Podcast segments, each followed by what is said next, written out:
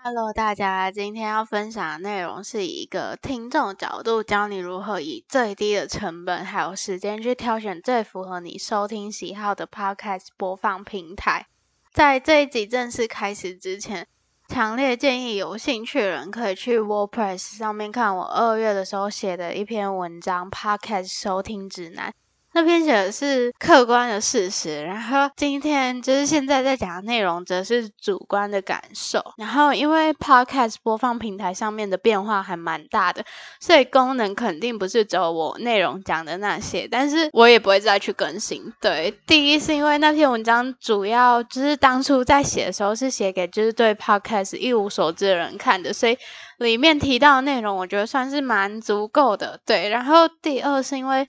使用软体的人并不是我，对，我也不是写科技类的专职部落客，所以就是麻烦大家再以就是自己的体验为主，对，就是那一篇就是来辅助用的吧，对，跟今天的内容就是是一样的功能。今天会提到的 App 有五个，但实际上不是只有这五个，对，有兴趣的人就是可以再额外去研究。好，然后对，今天提到的呢，都有电脑版跟手机版。对，好，就进入正题。国外的呢有三个，分别是 Spotify、Apple Podcast 跟 Google Podcast。然后国内的有两个，分别是 First Story 跟 SoundOn。然后我们可以用两个方法来决定你要使用哪一个平台。第一个行不通，我们再跳第二个。第一个方法是看你的现有设备有哪些。首先，你肯定会有手机，再不然你也会有电脑。如果都没有的话，就是你可以告诉我你是怎么听我单机的吗？就是借别人手机来听吗？好，如果你是拿 iPhone 的话。你肯定知道它内建就是就 App 可以直接听 Podcast 吧？如果你不知道的话，就是麻烦你回到你手机的主画面去找一个紫色的 App，那个就是 Podcast。如果你找不到的话，不是你眼睛有问题，就是你把它给删了。对，因为那个 App 应该是 iPhone 一直都有的内建应用程式。对，然后我自己的建议是有内建就用内建。如果你空间够，你想要。就是在两个、三个、四个、五个，那也都无所谓。对，再来，如果你不是用 iPhone，但你常年都用 Spotify 听歌的话，拜托，麻烦你，既然花了钱，就请把功能用好用满。对，Spotify 也可以听 Podcast 哦。拿起就是你的手机，然后你就找就是 Spotify，然后你点进去，点你的音乐库，然后左上角不是音乐吗？然后右边是 Podcast。然后下面你点 Podcast 之后，下面不是会有三栏？你点中间的下载项目，再点浏览 Podcast，然后你就可以开始找你想要听的 Podcast 节目。对，然后我手机就是是拿安卓，所以可能顺序之类的会有点不一样。对，但。总之就是你在 Spotify 上面也可以听 Podcast，不用再额外去载。以上是现有设备的做法。那如果你需要进入到第二步，那不妨听我讲个题外话，我们再继续进行。就是在那个串流音乐平台还没开始盛行之前，就是智慧型手机还没有出来之前呢，我听音乐都是就是在千千静听上面下载的。然后那时候都是用 MP3 或 MP4，然后有些比较有钱的人，还是走在潮流前端的人，就是他们可能是拿 iPad，对，不晓得我的听众有没有经历过这个年代。好，后来呢，就是开始用智慧型手机之后呢，我的就是。我自己知道就是串流平台只有两个，第一个是 KKBOX，第二个是 Spotify。然后大家都知道，就是 KK 那中文歌比较多，然后也有歌词功能嘛。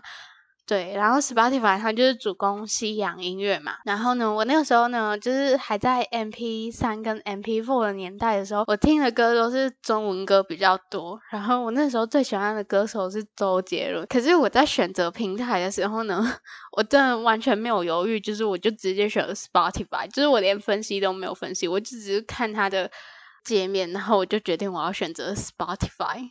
对，知道为什么吗？没错，就是因为它是黑色的界面，我单纯就只是因为，就是我自己觉得黑色界面看起来比较有质感，然后用起来我比较喜欢。这也是为什么，就是即使 KK 它有歌词功能，但是我也没有选它。而且，只是大家知道吗？就是之前 Spotify 它并没有上架周杰伦的歌，所以这样听下来，是不是觉得我超不理性的？对，如果你跟我一样不理性的话，我自己的建议是，你就直接去看每一个平台的操作界面，你喜不喜欢，然后细节可能就。就不用管它了，就是这也是为什么，就是我在前面讲到，就是希望大家可以就是自己去试过，不要就是评论写什么，你就觉得就是它就是适不适合。好，听完故事，我们接着讲第二个方法，有三个平台可以让你选择，然后 Spotify 我们就就是就不放在第二个方法。原因是，如果你没有下载 Spotify 的话，我应该可以大胆猜测：第一，你用 KKBOX；第二，你不想花钱；第三，你可能用就是 YouTube Premium 的方案之类的。大概这几个原因跑不掉。对，既然是这样子的话，那你应该就不会考虑要花钱在 Spotify，只是为了听 Podcast。因为目前能够听到 Podcast 的管道都是免费的，然后前面有提到，就是 Podcast 的应用程式都有电脑版跟手机版嘛，所以最快速的方法就是直接搜寻，就是你有好感的平台，然后直接去里面看排行的内容或是分类有没有符合你的调调。对，然后。接下来要介绍的平台就剩三个嘛，分别是 Google Podcast、First Story 跟 SoundOn。比起英文节目，你更喜欢听中文节目的，应该会蛮喜欢这三个平台的。对，好，首先先介绍 Google Podcast 和 Spotify 还有 Apple Podcast 比起来，Google 它上面的内容就是中文节目又更多元。对，里头就是中国人看的节目还蛮多的。对，然后这边提一下，就是大家知道你现在所用的就是播客这个名词，它是中国那边的翻译嘛？台湾这边是直接拿来用，并没有特别的翻。原因吗？其实我也不知道真正的原因是什么。不过我觉得可能就是因为台湾这边发展 Podcast 比较慢一点。好，最后两个是台湾本土的平台 First Story 跟 SoundOn，这两个都是有提供就是 hosting 的服务。对，虽然其他只是刚刚讲的那三个也有，但是因为它是台湾本土的，就是平台，对。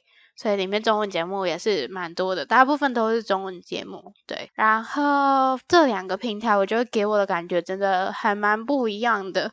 我一刚开始就是只是单纯觉得就是给我的感觉不一样，但是我没有办法确切说出它到底哪里不一样。然后后来呢，我自己觉得带给我蛮不一样的感受，可能是因为 Firstory。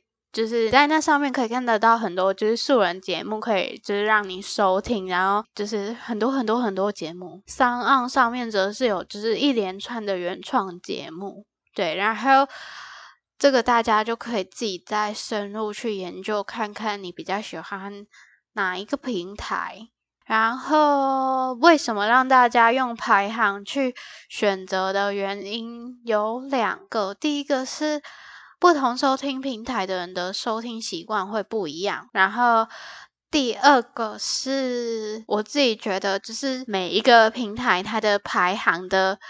就是机制可能不太一样，然后这可能会影响到节目出现的机会，对，所以这也是就是为什么即使同一档节目在每个地方都可以看得到，但是有些却一直在榜上，有些却从来没有出现在你收听的那一个平台的，就是排行榜上面。好，以上就是这次的不日常分享，如果你喜欢的话。欢迎分享出去，或是到 First Story 留言评分。那我们就下一集再见。